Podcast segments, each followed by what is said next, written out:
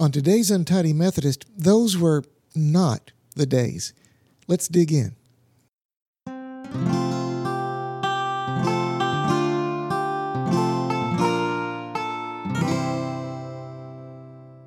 Today's passage comes from Ecclesiastes chapter 7 verse 10.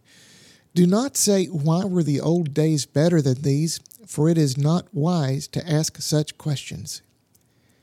In the 1970s, much of America stayed glued to their television sets for a show called All in the Family. It portrayed much of the debate and turmoil in society at the time, with a gruff and bigoted Archie Bunker living with his wife and his very liberal daughter and son in law. The theme song for the show was Those Were the Days, a lament about how society had changed. That idea, those were the days, is as old as time itself, as noted in today's passage from the Old Testament. This notion becomes increasingly popular when the problems of today seem to be getting out of hand. We don't like dealing with today and take ourselves back to what we remember as a simpler time, thinking that the past was a better place to live. What today's verse says is, not so fast. Truth be told, the good old days are only good because we remember them that way. We think about the happiest part of those years and quietly forget about the troubles of the day. We talk about how things were cheaper, how there were fewer problems, how everyone got along better. Please allow me a moment to burst that bubble. Let's talk first about cost of living 50 years ago compared to today. Things were cheaper. The median price of a home in the United States in 1970 was $23,600 compared to 320,000 today. Gasoline averaged 36 cents per gallon compared to well over $2.50 in many locations. A dozen eggs cost 62 cents compared to over 2 to $3 today. And a gallon of milk that went for $1.15 in 1970 is well over $3. Things were cheaper, but that's not the whole story. The median income in 1970 was only $8,734. According to the Department of Housing and Urban Development, that average is now $78,500. The minimum wage back then was only $1.60. And if you want to look at life expectancy, we are now expected to live eight more years than in 1970, with today's average lifespan of 78.93 years.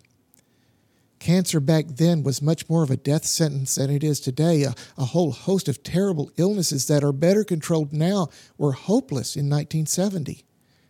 And keep in mind that society was still in turmoil back then. We were at the height of the Vietnam War and of protests over that war, with the Kent State Massacre happening in May of that year. We were still dealing with desegregation battles in our schools in 1970, with battles over desegregation continuing well into the decade. We were only two years after the passage of the Fair Housing Act and only five years after the Voting Rights Act. All of this is to say that the good old days weren't always so good. And living our lives pining for the past keeps us from living in the moment and from making plans for the days ahead.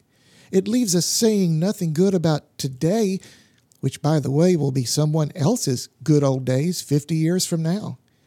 It also keeps us from recognizing the opportunities we have today, the opportunities to grow, to learn, and to help others in need.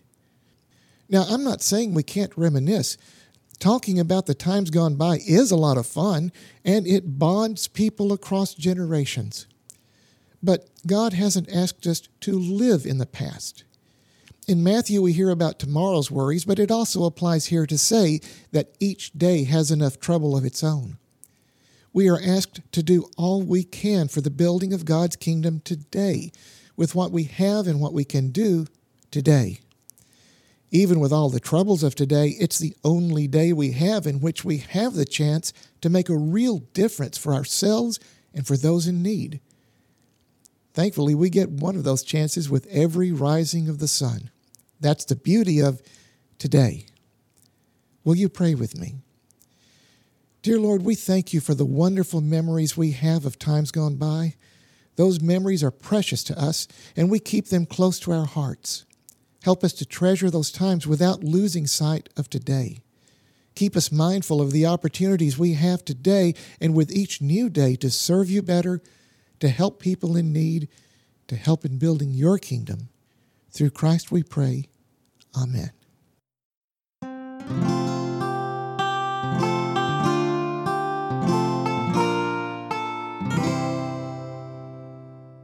Thank you for listening to The Untidy Methodist.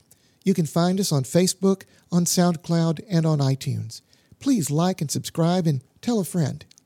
Your comments, your suggestions, and most of all, your prayers are most appreciated.